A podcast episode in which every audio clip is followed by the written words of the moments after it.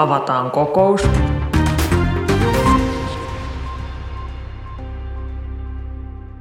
Hei ja tervetuloa jälleen eläkekomitean pariin. Tällä kertaa Suomen vastuullisin ja koronaturvallisin eläkeaiheinen podcast kokoustaa vallitsevien koronarajoitusten takia etänä. Minä olen Tuija Siltamäki ja toimin tämän virtuaalikomitean puheenjohtajana. Otetaan aluksi nimenhuuto. Onko paikalla ETKn erikoistutkija Noora Järnefelt? Paikalla. Entä opiskelijoiden valtakunnallisen mielenterveysjärjestön Nyyti ryn puheenjohtaja Sanni Lehtinen? Paikalla. Hienoa. Entä Tampereen yliopiston sosiaalipsykiatrian professori Sami Pirkola? Paikalla. Hienoa. Jos kaikilla on mikrofonit ja pyjamat päällä, niin ruvetaan pikkuhiljaa aloittelemaan. Esityslistan kohta yksi. Tänään eläkekomitea käsittelee mielenterveyttä.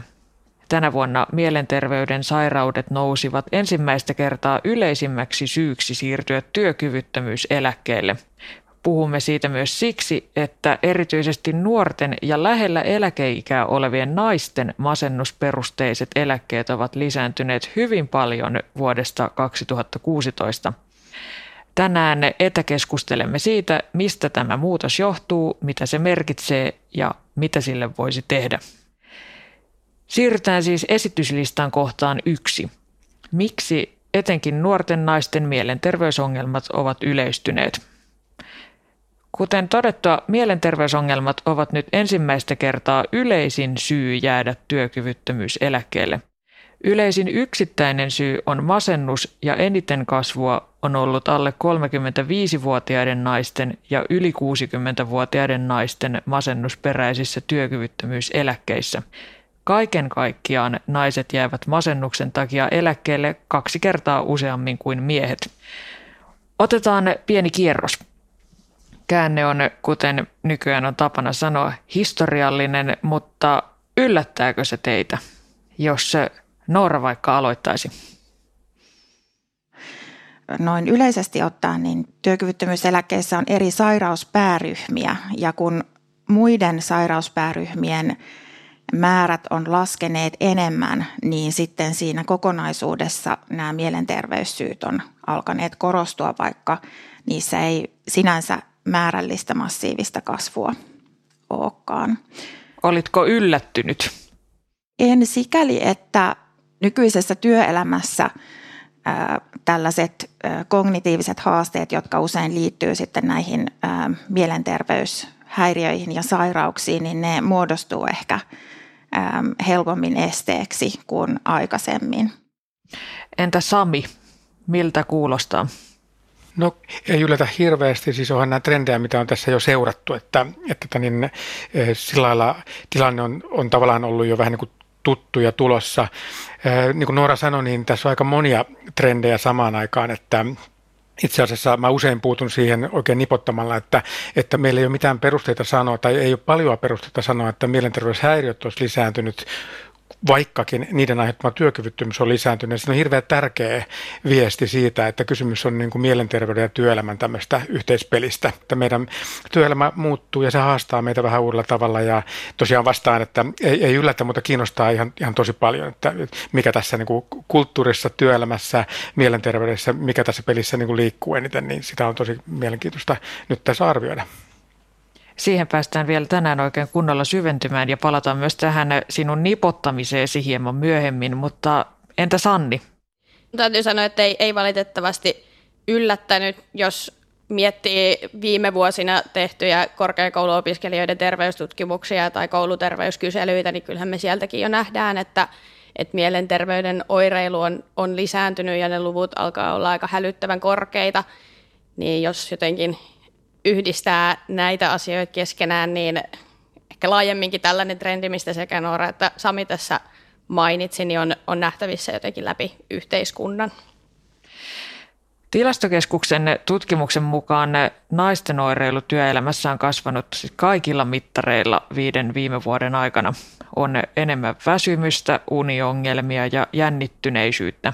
Ja tässä tutkimuksessa noin joka viides palkansaajanainen kertoi olevansa vaarassa sairastua vakavaan työuupumukseen, kun miehistä vastaavaa koki noin joka kymmenes. Myös kiire vaivasi tämän tutkimuksen mukaan naisia enemmän kuin miehiä ja viiden viime vuoden aikana tämä ero on kasvanut. Mitä te ajattelette, mikä tätä eroa voi selittää? No, tämä työelämä on ensinnäkin niin kuin muuttunut, niin kuin tässä jo sanottiin, tietovaltaisemmaksi ja se, sellaiseksi, joka edellyttää niin kuin sosiaalisia, ja tiedollisia ja emotionaalisia kykyjä. Ja nehän tietenkin kuormittaa sinänsä jo herkästi meitä ja voi olla, että juuri näistä aloista, joissa siinä puhutaan, niin siellä ehkä myöskin niin kuin naisten tulo on ollut vielä niin kuin voimakkaimpaa. Että me tiedetään, että sieltä viime vuosisadan puolelta niin, niin on tapahtunut voimakas niin kuin naisten tulo työmarkkinoille tehtäviin, jotka sitä aikaisemmin on ollut. Vaikka mun ammatti, lääkärin ammatti on hyvin tyypillinen, että se on ollut aikanaan miesvaltainen ammatti ja, ja ammatti, joka vaatii toisaalta niin kuin aikamoista niin kuin huolellisuutta ja muuta. Ja sitten niin ehkä naisilla on sellaisia, jos saa, jos saa sukupuolittaa tässä niin kuin, tai, tai mennä omalla, vastu, omalla vastuulla saa sukupuolittaa. Aivan, ja siitä tulee, voi tulla pyyhkeitä, mutta jos mä vaikka esitän, että, että naisilla saa saattaa olla keskimäärin taipumusta sen, sen tyyppiseen huolellisuuteen ja tunnollisuuteen niin kuin suhteessa miehiin, että, että se saattaa näkyä jos tällaisessa ammateissa, jossa vaaditaan niin kuin sosiaalisia ja, ja kognitiivisia taitoja. Tässä vain niin heitän tämmöisen syyn työuupumuskokemusten niin kuin yleistymiselle. Nehän kohdistuu nimenomaan toimihenkilöihin usein ja korostuneesti ylempiin toimihenkilöihin erityisesti. Mitä se Noora? No siis tosiaankin näyttää siltä, että tämmöinen kiireen kokeminen ja kiireen kuormittavuus työelämässä on kasvanut viime vuosina ja että tämä ilmenee erityisesti naisilla, erityisesti kuntatyössä. Ja näähän menee sillä tavalla yhteen, että kuntatyöntekijöistä niin kuin semmoinen 70-80 prosenttia on naisia. Ja tota, tosiaankin niin kuin naisilla myös ilmenee tällaista, että he kokee, niin kuin, että kiireen vuoksi he eivät voi tehdä työtä niin hyvin kuin haluaisivat. Mutta se, että johtuuko se siis sitten niin kuin tämmöisistä niin kuin yksilötekijöistä vai johtuuko se siitä, että tavallaan se työ itsessään ei anna mahdollisuutta tehdä sitä tarpeeksi hyvin. Nimittäin on jo aika pitkän aikaa todettu niin, että se, semmoinen asia, että kun kiire ja aikataulupaineet niin kuin kiristyy työssä, niin miesten työssä tyypillisesti miehet niin kuin ratkaisevat sitä venyttämällä sitä työpäivää, mutta naisten työssä usein just nimenomaan kuntasektorilla on niin, että ne työajan raamit on hyvin tiukat, on just esimerkiksi vaikka vuorotyötä tai opettajan työtä tai näin, että se on niin kuin aikataulutettu ulkopuolelta, jolloin itse asiassa se työpaineen lisääntyminen ilmenee sen työn intensivoitumisena. Entä Sanni, mun on ainakin tota, hieman vaikea uskoa, että tämä olisi niin kuin suoraan sukupuolittunut kysymys. Mitä sä ajattelet? Onko tämä, voiko tässä olla jotain sellaisia eroja vai selittäisikö enemmän se, että millaiset työolot on naisvaltaisilla aloilla kuin miesvaltaisilla aloilla? Mä itse olen taipuvainen ehkä katsomaan ensin niitä rakenteita, enkä niinkään sitä yksilöä tai sukupuolta. Ja siinä mielessä ajattelisin, että ehkä ne työolot aloilla on sitten kuitenkin se, mitä mitä meidän pitäisi ensin lähteä tarkastelemaan ja sitten toisaalta, jos, jos niitä pystytään muuttamaan, niin jos samalla sitten myös pystytään vähentämään sitä mielenterveyden oireilua, niin sekin tietysti kertoo jostain, että, että se ei varsinaisesti ollut kiinni siitä sukupuolesta, vaan se oli kiinni siitä alasta ja tavasta tehdä työt. Kyllä. Nyt voisin palata tähän aiheeseen, josta Sami on tehnyt sellaisen huomion, että oikeastaan ne, niin paljon masennus ei ole yleistynyt kuin masennuksen aiheuttama työkyvyttömyys. Eli voisiko tästä, kun yrittää tehdä sellaisen tota, johtopäätöksen, että aikaisemmin työelämässä on ehkä jopa pärjännyt tai lainausmerkeissä pärjännyt uupuneena ja masentuneena, mutta enää sellainen ei ole mahdollista. Mä oon yrittänyt sitä miettiä muutamalla niin kuin argumentilla, että varmaan juuri noin se masennus ehkä niin kuin vaikuttaa siihen tavallaan työkykyyn suoraan niin kuin uudempiin töihin eri tavalla. Sitten voi olla työelämän toleranssi taas sitten semmoiselle voi olla vähän muuttunut. Että jos Millä depre- tavalla? Että jos ihminen on depressiivinen, sitten niin kuin työnantaja tai työpaikka vaatisi kuitenkin sitten semmoista suoriutumista, joka on heikentynyt sitten, kun keskittyminen vaikka heikkenee tai aloitukyky heikkenee, että, että se tavallaan vaativuus sieltä päin muuttuu. Ja sitten voi olla myös tämä tärkeä asia, että kun mielenterveyshäiriö niin hyväksyttävyys on, on onneksi vähän lisääntynyt, että on, on hyväksyttävämpää niin myöntää, että olen depressiivinen, silloin ihminen itse saattaa hieman herkemmin sanoa, että nyt olen, olen sen verran huonovointinen, että en, en, en, en jaksa yrittää enää. Ja toki en tiedä, onko, voi kulttuurissakin olla sellaisia tekijöitä, että me tavallaan suhtaudutaan työhön ylipäänsä vähän eri tavalla, että semmoinen työntekemisen eetos tai jotenkin niin kuin on, on vähän niin kuin, voisiko sanoa, tullut ihmisläheisemmäksi, että ei ole pakko niin kuin itseänsä uhrata työn alttarille. Sitten tässä on myös tärkeää niin kuin erottaa, että on erilaisia työkyvyttömyyksiä, että on tavallaan se työkyvyttömyys, joka niin kuin näkyy siinä juuri siellä työpaikalla ehkä semmoisessa niin kuin päivittäisen työkyvyn heikkenemisessä ja voi sitten johtaa sairaspoissaoloon tai ei. Se on niin kuin yhdenlaista työkyvyttömyyttä, mutta sitten se, että myönnetään työkyvyttömyyseläke, siihen on tavallaan vielä ihan oma kriteerinsä ja aina silloin, kun myönnetään työkyvyttömyyseläke, niin kyse on kuitenkin jo niin kuin hyvin vakavasta tilanteesta tällaisen niin kuin mielenterveyshäiriön tai sairauden kohdalla, ettei niin kuin missään tapauksessa sellaisesta, että niitä niin kuin liian helposti myönnettäisiin. Päinvastoinhan meillä on niin, että hylkäysprosentit näissä mielenterveysperusteisissa työkyvyttömyyseläkkeissä on niin kuin suuremmat kuin, niin kuin muissa työkyvyttömyyseläkehakemuksissa keskimäärin. Kyllä, mennään tähän työkyvyttömyyseläkeasiaan vielä paremmin hieman myöhemmin, mutta voitaisiin tämän esityslistan kohdan yksi lopuksi haluaisin kysyä teiltä komitean jäseniltä vielä sitä, että kun kaikki työkyvyttömyyseläkkeet tai niiden taustalla olevat masennukset tai muut mielenterveyden häiriöt ei välttämättä joudu nähdäkseni työstä, vaan jostain muusta elämän osa-alueesta. Niin mitä te ajattelette, voiko tota jotkut muut ihmisten elämissä tapahtuneet muutokset tai paineiden kasvu selittää sitä, että miksi nämä mielenterveysperusteiset työkyvyttömyyseläkkeet on meillä lisääntyneet? Sanni. Mä mietin sellaista suorituskulttuurin roolia tässä asiassa. Se ei mun mielestä voi olla vaikuttamatta myös siihen, että miten sen oman hyvinvointinsa kokee. Entä Sami? Joo, toki meillä on aina sellainen niin historiallinen tapa jotenkin ajatella, että tämä meidän aika on jotenkin kauhean niin kuin ei katastrofaalista ja tärkeää ja nähdä, että nyt tapahtuu jotain kauhean niin kuin isoa. Mutta äh, mä olisin taipuvainen ajattelemaan, että kyllä tässä kuitenkin jotain semmoisia tapahtuu niin kuin yhteiskunnassa ja kulttuurissa, jotka voi näkyä sitten meidän ainakin jonkun aikaa meidän jaksamisessa ennen kuin me niin kuin sopeudutaan.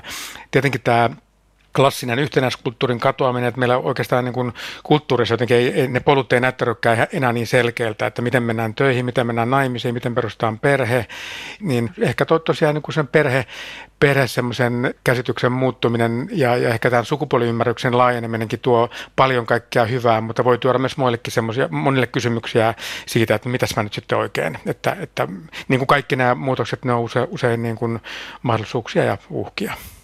Entä Noora?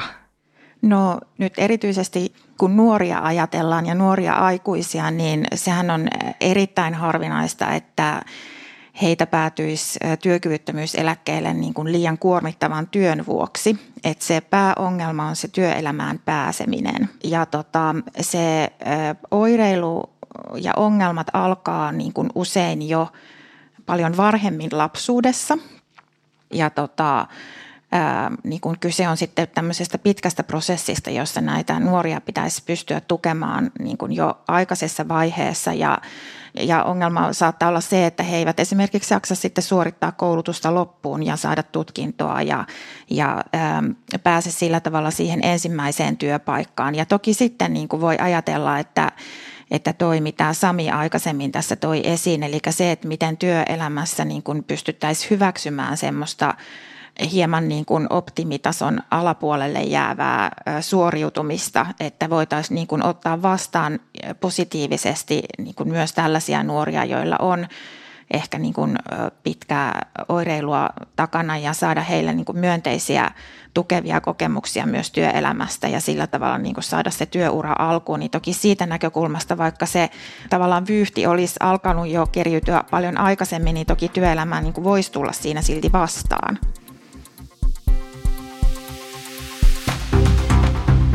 Ja otetaan tässä vaiheessa vähän lisää viinereitä.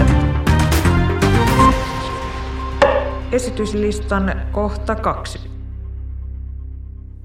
Esityslistan kohdassa kaksi kysytään, mitä yhteiskunnan pitäisi tälle tilanteelle tehdä. Tämä työkyvyttömyyseläkkeiden suuri määrä alkaa vaikuttaa siltä, että kyseessä on Sanninkin viittaama rakenteellinen ongelma, johon kaivattaisiin rakenteellisia ratkaisuja. Mitä te komitean jäsenet ajattelette, mikä olisi nyt sellainen yksittäinen tärkein asia, jonka yhteiskunta voisi tehdä, että tämä tilanne helpottuisi? Työelämään kannattaa sillä kohdistaa niin kuin katsetta, että toimenpiteitä, jotka niin kuin luo insentiivejä kaikille eh, tarjota monipuolisempaa työtä, yksilöllisempiä ratkaisuja työntekijöille, on ainakin yksi sellainen. Se ei ole, se ei ole minkään yhden päätöksen asia, vaan siinä pitää niin kuin ikään kuin työelämä ottaa huomioon eh, tahot, jotka työtä järjestää ja toisaalta sitten niin kuin tehdä, tehdä lainsäädännöllisiä ratkaisuja, että voidaan olla osa-aika ratkaisujen töissä ja niin poispäin. Siinä on yksi, yksi monen toimenpiteen niin kuin, yhdistelmä. Entä Sanni, sinulla taisi olla virtuaalinen käsi siellä ylhäällä? Lähtisin katsoa jo aikaan ennen sitä työelämää, eli ihan niihin kouluihin ja, ja korkeakouluihin. Jos meillä tällä hetkellä kouluterveyskyselyn mukaan puolet lukiolaisista tytöistä on huolissaan mielialastaan ja, ja viidesosalla heistä on ollut jonkinlaisia ahdistuneisuus- tai masennusoireita edeltävän kahden viikon aikana, niin se kertoo jo siitä, että, että sitä pahoinvointia on jo paljon nuoremmilla kuin niillä, jotka siellä työelämässä ovat. Ja samaten, jos mietitään korkeakouluopiskelijoiden terveystutkimuksen tuloksia, niin sen mukaan 30 prosentilla on jonkinlaisia psyykkisiä oireita, eli esimerkiksi jatkuvaa ylirasitusta tai itsensä kokemista onnettomaksi tai masentuneeksi mikä ei siis vielä tarkoita masennusdiagnoosia, mutta masentuneisuutta.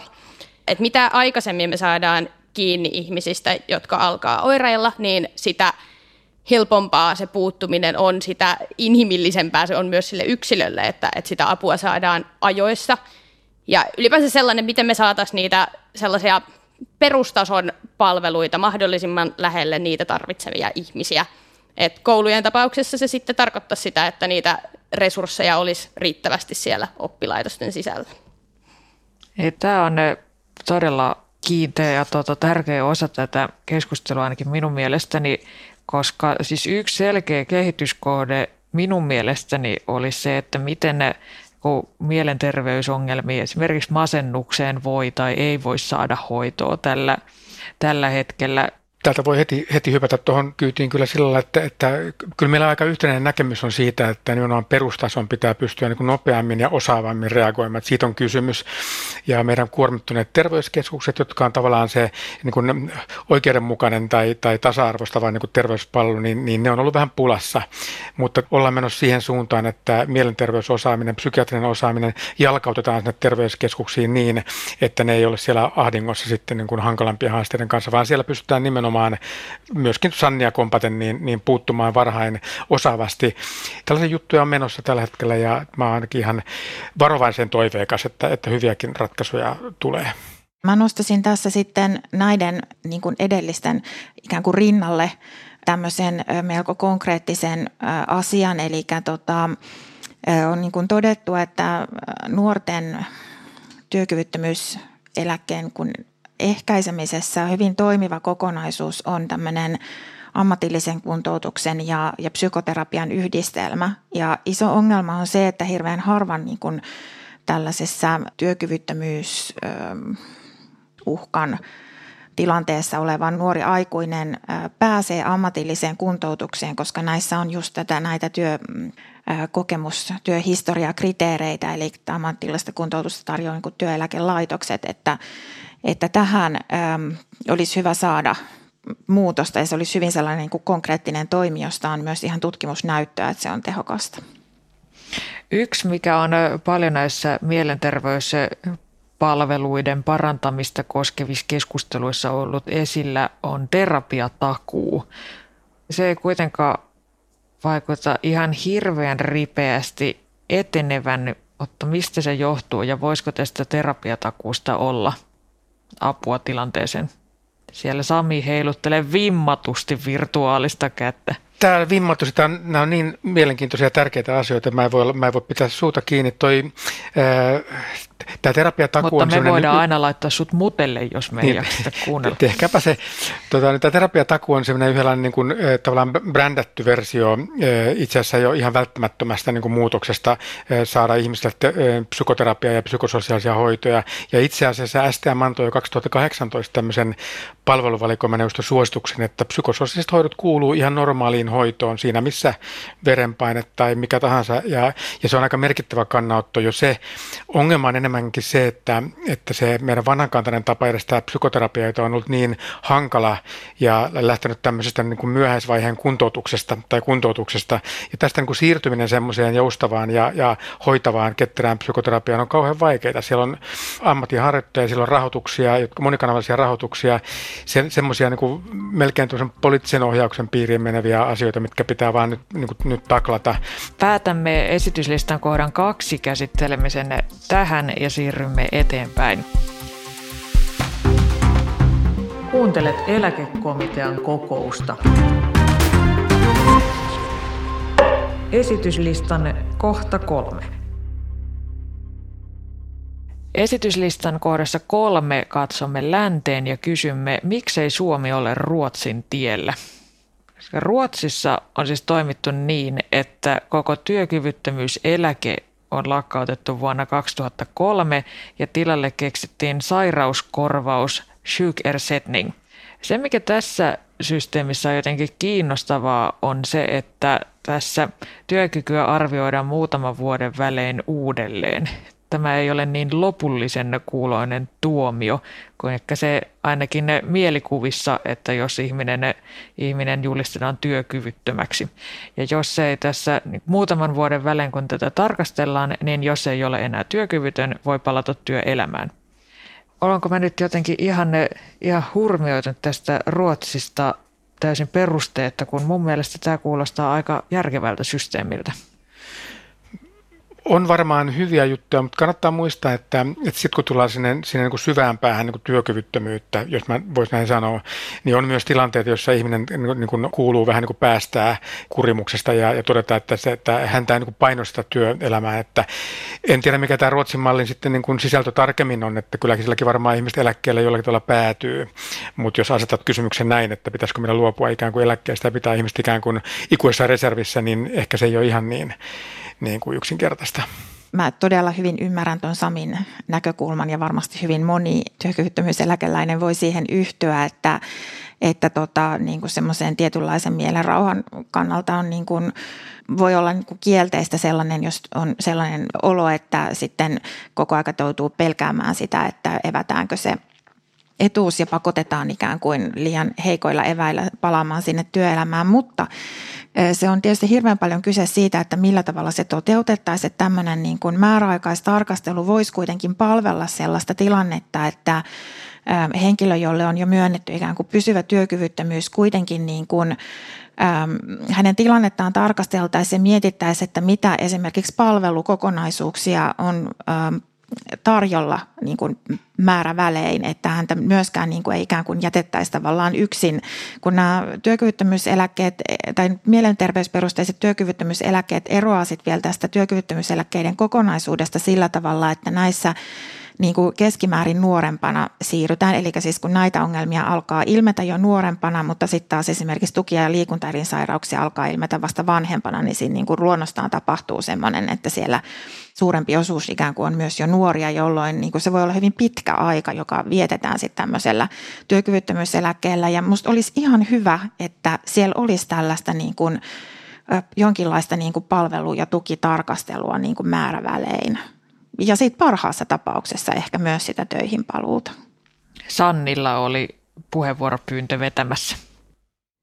Joo, mä mietin sitä, että millä tavalla me voitaisiin jotenkin paremmin tukea sitä uupumuksen jälkeen takaisin työelämään tai opintoihin palaamista. Et nykyään järjestelmä tuntuu olettavan, että on, ihmiset on joko niin kuin sataprosenttisesti töissä tai sitten sataprosenttisesti sieltä poissa, eikä ole olemassa sellaisia niin kuin välimalleja. Ja se, jos mä mietin sitten vaikka opiskelijoiden näkökulmasta, se, että, että miten niin kuin uupumusjakson jälkeen palaaminen opintoihin onnistuisi mahdollisimman joustavasti, niin esimerkiksi opiskelijoiden toimeentulo ei tällä hetkellä oikein tue sitä. Et edelleen, jos opintotukea haluat nostaa, niin pitää tehdä se viisi opintopistettä per nostettu tukikuukausi, ja jos yhdenkin tukikuukauden nostat, niin sun täytyy tehdä 20 opintopistettä sen lukuvuoden aikana. Ja sitten jos tällaiselle lukuvuodelle osuukin sitten se, että uupuu, niin miten tämä järjestelmä keskustelee sit sen yksilön tilanteen kanssa, niin omasta mielestäni ei, ei läheskään niin hyvin kuin sen pitäisi. Eli se, että me joustavoitettaisiin sekä niin kuin työelämää että opiskelua ja tavallaan kaikkia niitä niin kuin sosiaaliturvan rakenteita siinä ympärillä, niin se voisi olla sellainen keino, joka, joka myöskin niin kuin rakenteellisena muutoksena voisi edesauttaa tätä tilannetta. Ja sitten ehkä myös olla semmoisessa monilla aloilla on sen verran paljon kilpailua, että sellaisia niin hyviä ehdokkaita eri tehtäviin on tarjolla varsin paljon, niin silloin ei sellaisessa asetelmassa ei välttämättä kun tunnu hirveän houkuttelevalta sitten saa mainostaa itseään, että joo, no mä oon, mä oon osittaisesti työkyvytön, että voisiko palata tänne työelämään jotenkin pehmeästi ja toisaalta sitten taas jos se työnantajalla on valittavana niin kuin 20 täysin työkykyistä ja 20 niin kuin osittain työkyvytöntä, niin sekin voisi johtaa tietynlaisiin lopputuloksiin. Niin ja sitten jos sitä niin kuin yksilön näkökulmasta katsoisi, niin varmasti tilanteessa, jossa halua ja jaksamista olisi suorittaa vaikka niitä opintoja jonkun verran tai tehdä työtä jonkun verran, niin olisi parempi, että sitä olisi vähän kuin että sitä ei olisi ollenkaan, vaikka ei sitten pystyisikään niin kuin täysipäiväistä opiskelu- tai työviikkoa tekemään.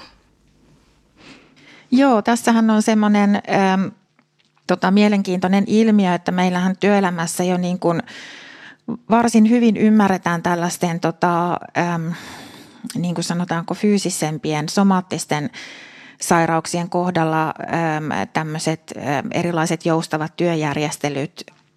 Mutta vähän olisi niin kuin vielä ehkä kehitettävää siinä, että miten sitten tällaiset mielenterveyden äh, oireilutilanteissa ja näin, että miten siinä sitten, koska ihan samalla lailla voidaan niihin kehittää siis joustoja esimerkiksi just niin kuin työajan tai työtehtävien sovittelussa ja tämän tyyppisessä, että se on hyvin, hyvin tota, tarkasti tutkittu ja tunnettu, että esimerkiksi tämmöiset niin kuin vaikutus- ja muokkausmahdollisuudet ää, omaan työhön, siis työajan, työn tavoitteiden ja työn tekemisen tapojen suhteen niin kuin ehkäisee hyvin tehokkaastikin niin kuin mielenterveysperusteista työkyvyttömyyttä. Se on just, just niin, että sen takia tarvitaan just näitä sitten keppiä ja porkkanoita, eli sitten niin kuin lainsäädäntöä ja sitten taas niitä insentiivejä, että, että itse asiassa niin kuin, että työnantajienkin kannattaa niin kuin tehdä asialle jotain. He saa sitten palkkioksi siitä myöskin lisää työvoimaa, mahdollisesti hyvinkin kokeneita ja päteviä työntekijöitä. Että. Eli eläkekomitea siis vaatii työnantajille sekä keppiä että porkkana. Näin voisi allekirjoittaa kyllä hyvä. Mä kyllä toivoisin enemmän sitä porkkanaa, mutta... niin se on paljon terveellisempääkin. Totta mm, kyllä. Hienoa. Nyt on tullut aika päättää tämä kolmannen osion käsittely ja siirtyä päätöksentekoon ja äänestyksiin. Muut esille tulevat asiat. Olen poiminut keskustelusta kolme väitettä ja näitä voi joko kannattaa tai olla kannattamatta ja jättää eriävän mielipiteen ja voimme, jokaisesta kohdasta voidaan käydä lyhyt keskustelu. Väite yksi. Työkyvyttömyyseläkkeistä valtaosa olisi ehkäistävissä, jos mielenterveysongelmiin ja jaksamiseen saisi apua ajoissa. Kysymys on hyvä, mutta vastaan, että ei. Niin juuri, juuri viitaten aikaisempaan keskusteluun, että, että mielenterveyseläkkeet on kuitenkin usein niin pitkien prosessien sitten ja myöskin vähän kuin lähtökohtaisesti hankalien ongelmien niin kuin, ö, tavallaan yhtälöitä, että olisi liian optimista sanoa, että suurin osa niistä olisi niin kuin ehkäistävissä.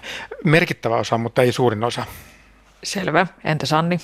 Olisin vastannut jaa ja ajatellut kyllä myös niin kuin samalla tavalla, että ehkä suurin osa ei, mutta merkittävä osa kyllä – mutta ehkä enemmän itse kiinnitin tässä väitteessä huomiota siihen, että, että se ennaltaehkäisevien ja, ja mielenterveyttä edistävien palveluiden rooli olisi olennaista saada kuntoon. Entä Noora? Mä vastaan, että jaa. Ja tuota, perustelen sitä sillä, että mä kans ajattelen niin, että se on nimenomaan siellä alkupäässä näiden mielenterveys perusteisten eläkkeiden kohdalla niin kuin on tärkeää saada se apu. Et toki on samalla niin, että juuri nimenomaan niin kuin nuorilla on niin, että, että aika suuri osa näistä mielenterveysperusteisista eläkkeistä on siis jotain aivan muuta kuin ä, tota, ä, mielialahäiriöistä johtuvia. Eli ne on sitten tällaisia ihan vakavia niin kuin kehityshäiriöitä ja, ja tota, skitsofreniaa ja niin kuin tämän tyyppisiä. Mutta sitten jos ajatellaan sitten vielä vähän pidemmällä tähtäimellä, eli niin kuin, työuraa pidemmälle, niin sitä enemmän siellä on sitten näitä nimenomaan masennusperusteisia mielenterveyseläkkeitä ja juuri mahdollisimman varhaisessa vaiheessa avun saaminen olisi ratkaisevaa. Kirjan, että olemme suurista linjoista samaa mieltä, mutta muotoiluihin kiinnitetään vielä huomiota ja päivitetään ne sitten vastaamaan keskusteltua. Väite kaksi. Työelämästä on tullut niin intensiivistä ja vaativaa, ettei kukaan normaali ihminen sellaista jaksa. Eri mieltä. Työelämästä on tullut intensiivistä vaativaa, mutta niin kuin sanoin, niin joillekin se sopii tosi hyvin. Jotkut, jotkut jopa nauttii siitä, että, se ei, että on ylimenevä kärjestys sanoa, että, sitä kukaan ei jaksa. Mutta moni siitä kyllä uupuu, että se on kyllä ihan totta. Noora? Myöskin jätän eriävän mielipiteen ja tuota, on totta, että monet tekijät lisää niin kuin työelämän kuormittavuutta, mutta samalla on myös todella paljon siis myönteistä kehitystä, eli että esimerkiksi tämmöinen niin kuin sosiaalisten suhteiden toimivuus työpaikalla, niin se on vaikka näissä työolotutkimuksissa niin kuin vuosi vuodelta ihmiset kokee ne entistä niin kuin paremmin toimiviksi ja antoisiksi sekä niin kuin työkavereiden kesken, että myös sitten esimiestyö saa jatkuvasti niin kuin paranevia niin kuin arvosanoja palkansaajilta, että tämä on koko aika työelämä on tämmöinen, jossa tapahtuu niin sekä myönteistä kehitystä, mutta sitten myös nousee uusia haasteita. Entä Sanni? Mä vastaan kuitenkin jaa, koska olen tätä Twitter-sukupolvea, joka on oppinut ilmaisemaan itseään mahdollisimman kärkkäästi, että saa sillä, sillä keskustelua herätettyä. Mahdollisimman, ja... mahdollisimman paljon laikkeja ja engagementtia tulee. Kyllä. Äh, niin, että vaikka osa ihmisistä selvästi jaksaa tällaista työelämää, niin on paljon myös sellaisia ihmisiä, jotka ei jaksa, ja se näiden ihmisten joukko, jotka ei jaksa, niin on tässä viime vuosien lukujen perusteella kuitenkin ollut kasvamaan päin. Eli ehkä tällainen muotoilu tällä väitteellä saisi, saisi myös sitten muut ihmiset ympärillä ajattelemaan sitä, että jotain pitäisi tehdä. Väite kolme. Työkyvyttömyyseläke on merkki suomalaisesta armottomasta ihmiskuvasta, jonka mukaan ihminen on joko täysin työkykyinen tai täysin työkyvytön. Mun tekisi tähän mieli sanoa niin kuin, että jälleen kerran, että ei, ei, ei, mutta toi sun lopetus oli niin hyvä, että jos se ydin on siinä, että ihminen on joko täysin työkykyinen työkyvytön, niin mä allekirjoitan sen, se on totta, mutta mä pidän suomalaista työkyvyttömyyssysteemiä myöskin monella tavalla monia ihmisiä myöskin kunnioittavana, auttavana ja aika tärkeänä, että, että niin kuin vastustan... Tällainen alaviite voidaan kirjata. Niin, mä vastustan lausen alkuosaa, mutta tämä, tämä lopetus oli niin kuin ehdottomasti kyllä. Entä Noora?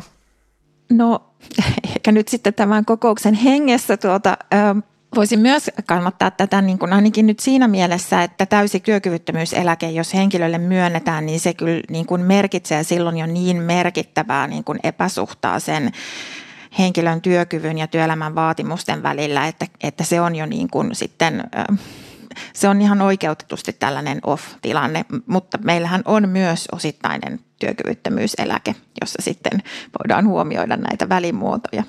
Eli jaa tietyin varauksin. Entä Sanni? Mäkin menisin ehkä tähän jaa tietyin varauksin kategoriaan. Äh, ehkä siksi, että, että väitteen loppuosa oli suunnilleen se, mitä itse sanoin ääneen tuossa muutamia minuutteja sitten, joten on varmaan linjakasta olla itsensä kanssa samaa mieltä, kun aikaa ei ole vielä kulunut kovin paljon. Enpä olisi uskonut, että näistä väitteistä juuri tästä saadaan tällä ihana konsensus aikaan, mutta näin on käynyt.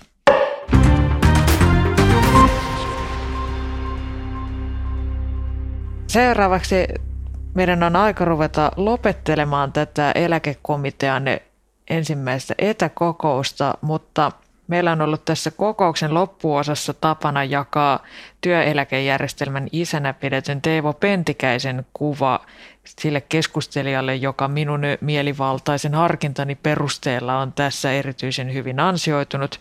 Nyt meillä ei valitettavasti ole Teivoa täällä studiossani kotona – Mutta voitte kuvitella, että minä nyt ojennan Teivo Pentikäisen kuvan ja tänään minä haluaisin ojentaa sen sinulle Sanni ansioistasi tässä keskustelussa. Suuret kiitokset, olen erittäin otettu tästä kunniasta. Mitä työeläkejärjestelmä sinulle merkitsee? Se merkitsee minulle asiaa, jonka eteen on tehtävä aika reippaasti töitä, että se minua joskus hyödyttäisi. Siitäpä ajateltavaa adventin aikaan itse kullekin. Eläkekomitea kiittää kokouksen osallistujia ja kuulijoita.